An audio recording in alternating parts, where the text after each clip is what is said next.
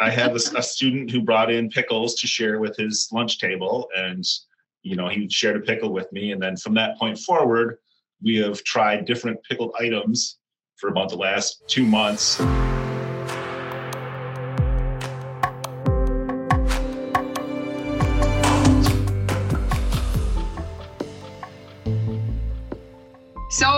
Am very excited to have you here with us today, Craig. Thank you. Craig Blower, uh, principal at Swan Valley Middle School, lifetime educator and friend. And so, Craig, can you tell us, tell everyone a little bit about your background and how you've come to be a middle school principal? First off, thanks for the invitation. You know, uh, it's always a good thing to to kibitz with uh, fellow educators. yeah. Um, you know, this is my geez, 33rd year in education, Ooh. I believe. Um, did a, a little stint as a graduate assistant and teacher at Central Michigan University, and I thought I was going to be a PhD. Then I decided that wasn't the track, so I moved down to uh, South Bend, Indiana, and oh. taught parochial school at a six or a what K eight primary school right outside of Notre Dame, and that was an amazing experience. And that was kind of my hook for the middle level. Um, yeah. Then you know things happen. You get married, and we moved back home, and um, ended up teaching alternative ed over in Saginaw Township, and started up the alternative program there, which was a, an excellent experience as well. And then moved over to Swan Valley, and in the last 28 years, I've done the gambit of high school teacher, middle school teacher, assistant principal, high school principal, principal 612, middle school principal, and then recycled back to the middle school again. So my uh, rule has always been eight. Uh, I've never done the same position for more than eight years. So keeps things, yep, mm-hmm. keeps things fresh. And you, you know, you move someplace and then you bounce in different roles within the same organization. So it's been a really great thing, you know, as a teacher and as an administrator. I think my my favorite uh, grades are, are seventh and 12th. Uh-huh. Seventh grade is that sweet spot in middle school where they're not, you know, sixth graders that are elementary kids still losing teeth and dealing with that stuff and they're not eighth graders who think they run everything and know everything. and seniors are just, you know, they're they're a unique group. They're they're little adults, and you can speak with them like that, and they're always fun. Yeah, that's great. So the the the rule of eight, I really I like that idea, and I hadn't thought of it, but I have recognized that in my own career that I I don't stay too long at any one place. I mean, depending on what you call long, I guess I was nine years as an uh, an administrator, but um, I I kind of like to learn new things. So right. yeah, that's a great the rule of eight. I like it. Yeah. So you've had that opportunity to um, move around, and one of the things I think about that is so unique is I remember when I was you know, young and in college, and I was going into teaching, and I thought, oh, maybe one day I would be a school administrator. But really, it was about the kids for me and the um, opportunity to connect with them. And I really had no idea how broad my experience would become just by selecting education as my field, right? Like it's so much more than teaching and learning. I mean, that is the premise of everything, but I've been able to grow beyond what I could have ever imagined when I was young. And it sounds like you've had that experience yourself in, in the way that you've moved and looked for new opportunities. Right. And it, it always is about the kids. You always come back to that. Mm-hmm. Um, in my current role as a building principal, you know, there's a lot of student stuff, but there's also a lot of other things that have to happen, whether it's teacher evaluations or paperwork or or whatnot. But from a student perspective, probably being assistant principal was the most student focused mm. that that I had as far as an experience because you know as an AP you're dealing with everything student related from discipline to graduation and everything in between. Um, everything was about the kid. You were working with your counselors and your other administrative team, but it was all all student directed and student focused. You know, there wasn't a lot of other stuff to get in the way. Um, mm-hmm. Um, so I think that the AP from a student perspective is probably the best position. only because, like I said, it was so student centered from you know testing to scheduling to programming to you know discipline to you know what's going on with Johnny because you had that relationship with Johnny over time or Susie. So that's interesting. So your your perspective is that the assistant principal is closest to your mission. Like if you're a mission driven educator and why you went into the work, it's it's the closest you get to really connecting with kids. That's a that's yeah. a great perspective. I mean, yeah. teachers obviously in the front lines, you know, they're yeah. they're there, but as an administrator, probably that AP position was the most student focused yeah. of any of the positions I've, positions I've had. And and so then I have this conversation with people a lot about um you know the the higher up you go from assistant principal to principal or some people principal to superintendent or you know the work i do where i'm not necessarily in schools every day people think or they feel like they're moving away from the kids. How do you justify that in your mind or in your thinking? Um, i schedule my day to make sure that i have contact with kids every day Oh. And, and, that's intentional. And I think probably every good building principal does that to uh-huh. whatever degree they can. You know, I start my day with, you know, the walk of the building and checking subs and everything in. And then we go to breakfast. And I spend the first 20 minutes of the school day with kids down in the uh, cafeteria at breakfast. Oh. And they oh. get to class, and I make sure, if at all possible, I'm there at lunch. And then passing times end of day, you know, those it saves you work in the long run because you build relationships with kids and you also kind of get a feel for who's having a good day and who's having a bad day. And you know you can interact with students in a casual way so that when you have to interact in a different way you have that relationship to build on. So you're being very pur- yeah you're being very purposeful then in a carving out that time for your own sanity so yes. that you get to be with the with the kids the place you get your energy but then also in building relationships. Right. And it is you know it's silly things. Um, we started uh, pickled thursdays. Oh. Uh-huh what are pickled thursdays? I have a, a student who brought in pickles to share with his lunch table and you know he shared a pickle with me and then from that point forward we have tried different pickled items for about the last two months. So he's not very adventurous. He likes to stick to the pickles, but some of his other uh, peer group have tried, you know, pickled asparagus and pickled uh, green beans and artichoke hearts and. so that's interesting. Uh, so do you do that with like a small group, or is it kind of grown to be a building wide thing? We started doing it with just a, a lunch table, and then it started getting beyond that. Like, hey, what are you doing? Hey, can I try? So, so now we, we eat a jar of whatever we've got. that is awesome. And kids bring it, and you bring it. Correct. Oh, that's great. What's the craziest pickled thing you've had? Uh, right now, it's pickled eggs. Oh. And some person continues to say they're going to bring pickled pig's feet. Okay. Which I, I don't know if I could do. I think you're going to have to. I mean, it, it, can't be lost on the fact that you are in a middle school, right? And so, kids, middle school kids in particular, are adventuresome.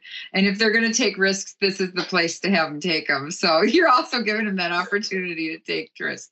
That's great. I'm gonna, I'm gonna have to find you some pickled pig's feet. I don't know if there is. oh, oh, that's great. So, um, Craig, you know this job is hard. It's really, really hard. So, first, tell me the best experience you've had as a principal. What was the favorite thing that's happened to you that you're just like, still can't believe, you know, I'm living in my shoes and that I had that experience? There's a lot. Um, I, you know, the, the things that I, I guess I go back to, you know, I encourage every person, teacher, administrator, whoever, to start that attaboy file because you will over the course of your career get notes from kids and cards and whatnot. And you know as you do drop those into that file. And when you have a bad day you get that file out and you you know pull out a random you know valentine card from juan or whatever and you go oh there's my little pick me up when it, the day is not going so well. Mm-hmm. um, and i think most of the things that i think of that are that are the great things are the stuff that you do with kids. You know, we we travel with our students. Um, that's part of our culture here in, in our district. So any overnight an administrator goes. So you know, I go to the Business Professionals of America competition in Grand Rapids with my students. We travel to Washington D.C. in the spring, and and we get to go with the kids. Um, I again as a assistant principal, we we always did senior trip down at Cedar Point, and I remember going to a, a student's graduation party, and one of the things that they had written was my favorite day of high school was when I rode roller coasters with Mr. Blower. Because uh, we ran, we rode probably 20 roller coasters from you know dusk to dawn. It's like it was fun. We just had a good time and you hung out with the kids, and those are the things that I think you know get you through. Like you said, in that attaboy file, if you if you don't have one, start one.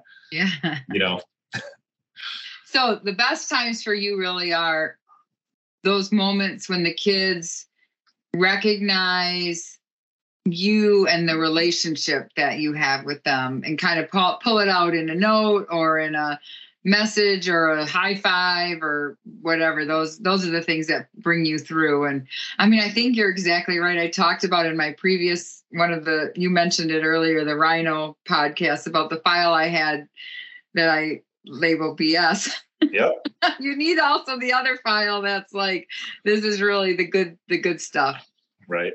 Yeah that's that's awesome. And again, I I just think it's it's all those things. This it's the same with staff. You know, you have those great memories with staff that typically aren't, you know, they're 2010 teacher evaluation memory. yeah. You know, it's the things that you've done to to build relationships with the adults in your building because again, they're the primary caretakers for the kids. Yeah. At the, at the classroom level. So, what are you doing to take care of those individuals as well? Because happy teachers make happy kids. Yeah. Relationships is the heart of it, whether that be with the adults or um or the kids. That's great. What about the hardest? What was the worst or the hardest experience you had as an administrator? Probably the hardest, unfortunately, we've we've all done it, is an expulsion. Mm-hmm. Because, yeah. you know, and I, I've been through a handful of them. It's not like we expel a ton of kids, but every time that you go through that process, you know the terrible impact it's going to have on the kid.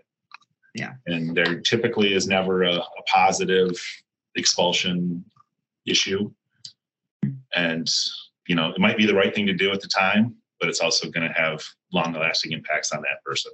So that's probably the hardest thing to do from a administrator standpoint is, yeah. is that expulsion of a student and, for whatever you know, reason it is and I I don't think that people, the general public, often sees that human side of us right? Like you know as educators we do go into it because we care about the kids and we and and i remember i really did have a heart a place in my heart for every one of my students. And so when when when the law requires you move, to move to that level to keep things safe and secure for everyone else it's heartbreaking.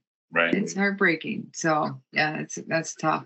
You know because you're facing that individual you're facing that family you're you know, you know what, they did means. yeah you know what they did is wrong but and you know what the impact is going to be in the future. Yeah and you know we we see each kid as um growing up and it's our job to help them learn and so at that point you have to decide now like you can't take that responsibility anymore because they've done something that puts others at risk. And it's hard to let go of we're teachers. Right. yeah. Yeah that's a toughie.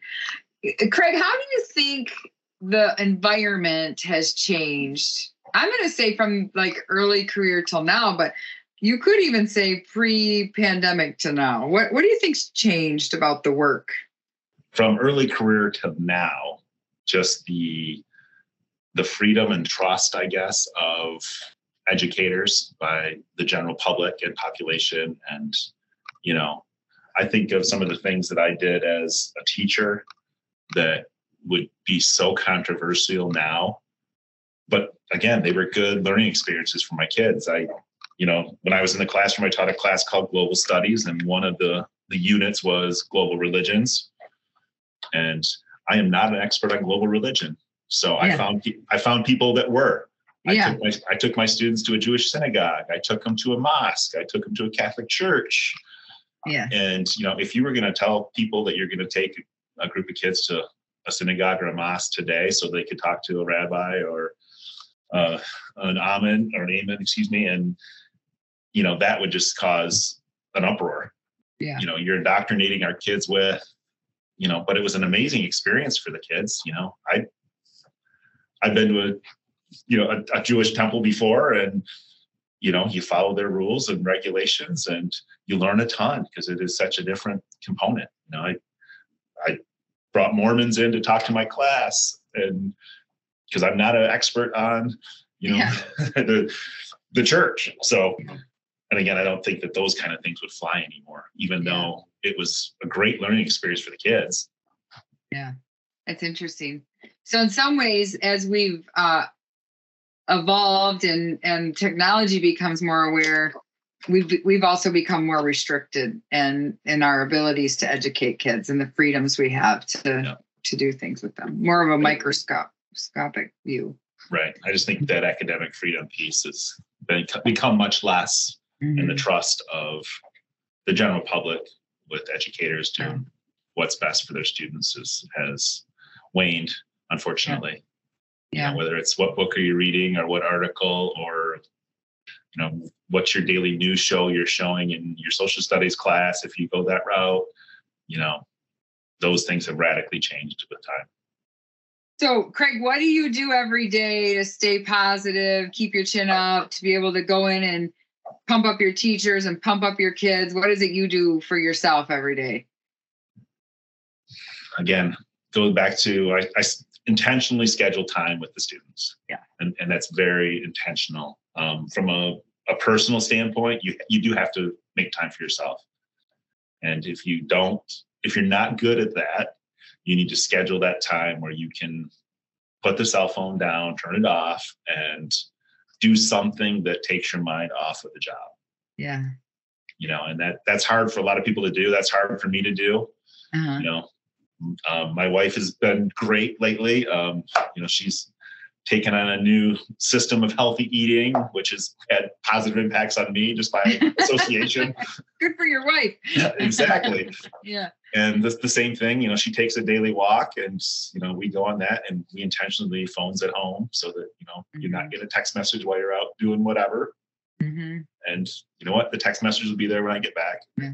it's a half hour of my day that's a, just a recharge and a connect with her and you know I- I've refresh. heard, I've heard our friend and colleague Marianne talk about this, Marianne Ackerman, Mhm. about um, how hard it is for principals and school leaders to get out of their districts and their buildings and stay present in even professional learning and um, that that people feel like um, the the position requires that the community demands that they be on call 24 7 Mhm. and um i think i've come to learn that it, it really is about having some professional boundaries so that you can be present when you are at work Right.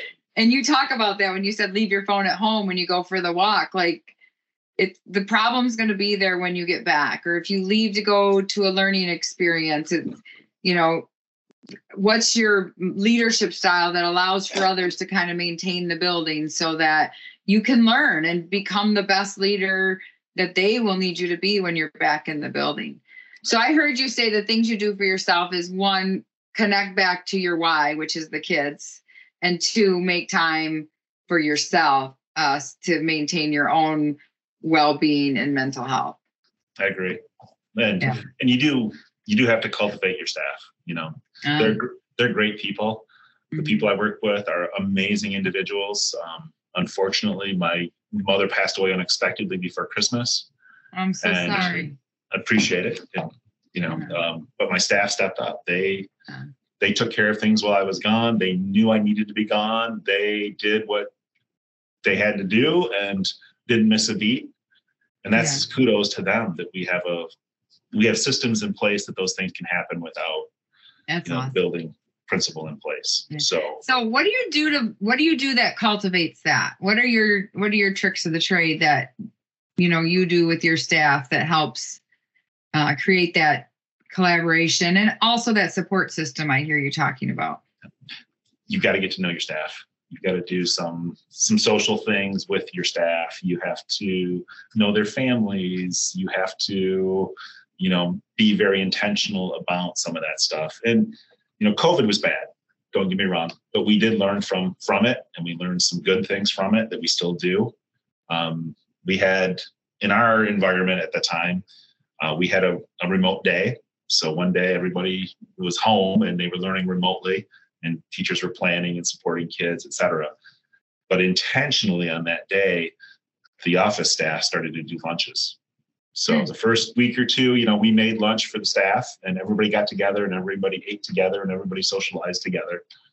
And then it grew to, well, the sixth grade will do the same. And then seventh grade took it the next week and eighth grade took the next week. And it just took on a life of its own that we got into that cultural norm of we eat together every Wednesday. Mm-hmm. And, you know, people learned about each other and people, just like your family dinner table, we had that same type of conversation that wasn't necessarily school related Mhm. and developed that relationship. So, I mean, those are things that you need to do. Um, last week, Friday, we went to uh, Ontario Hockey League game as a staff. Those that Cool. wanted to go, we we took care of it. Their families came. We spent some family time together at a game Great. you know Yeah. we uh, we do christmas events or activities we've done road rallies and um, you know scavenger hunts within the community um, those are just kind of you, you build that that team of, of people and you trust that they're going to do the right thing So you're being purposeful about the socialization piece. Really, you're purposely planning things that get people and their families together. Because people Correct. after work want to be with their families too, right? They and so yeah. right because if you do an activity only for your staff you know well i got to you know pick my kids up from daycare at this time Yeah. and you know so we do stuff together as a group so your That's kids know my kids and our kids are friends and you know your wife knows my wife and Yeah. so That's great. That's awesome. Craig, any other pieces of advice for uh, people who are maybe new to the field or old to the field and struggling to like hang in there? i would say find a mentor find a peer group Ah. that will support you Yeah. um, again it's probably not a single individual it's probably somebody that or people that have different skill sets Yeah. that you that you reach out to and and find support and bounce ideas off of um, you know our community education director i'll have an idea and i'll bounce it off of her and she'll say oh, that's a great idea or gosh that's dumb we need to retool Don't do it. she Yeah. is very upfront with me when i have an idea and i you know Uh, great idea or not. And the same thing with uh, with again COVID. I think back to that, like it, it was bad at times, and we were all doing different things, and but we all learned a ton. And in Saginaw County, it became an ad hoc group for us administrators at, at the middle level. That there were six of us that started doing a weekly Zoom just to decompress and bounce ideas off of each other. And what are you what are you doing with? mhm. just that organic group of we needed some support so we reached out and, and found that and that's continued That's No. great.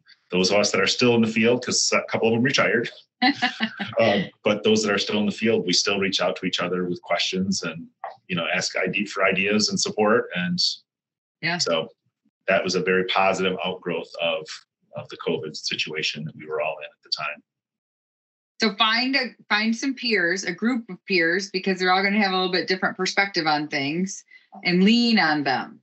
Yep. That's your advice. That's great. That's wonderful. Well, Craig, thank you for joining me today. But more than that, I just want to say thank you for your service to the kids and to your community. And uh, one of the things that I've known you, I think, since I was a kid, because you were a neighbor. Uh, but one of the things that really came clear and through to me today in our interview is just your commitment and passion for working with students. So thank you for that. You are welcome and again they're they're the backbone of the reason we do this Yeah. you know Yeah. if, if that should be the first question you ask when you think of something how is this, how is this going to benefit the students Join us for our next episode of The Principalship The Worst Job I Ever Loved.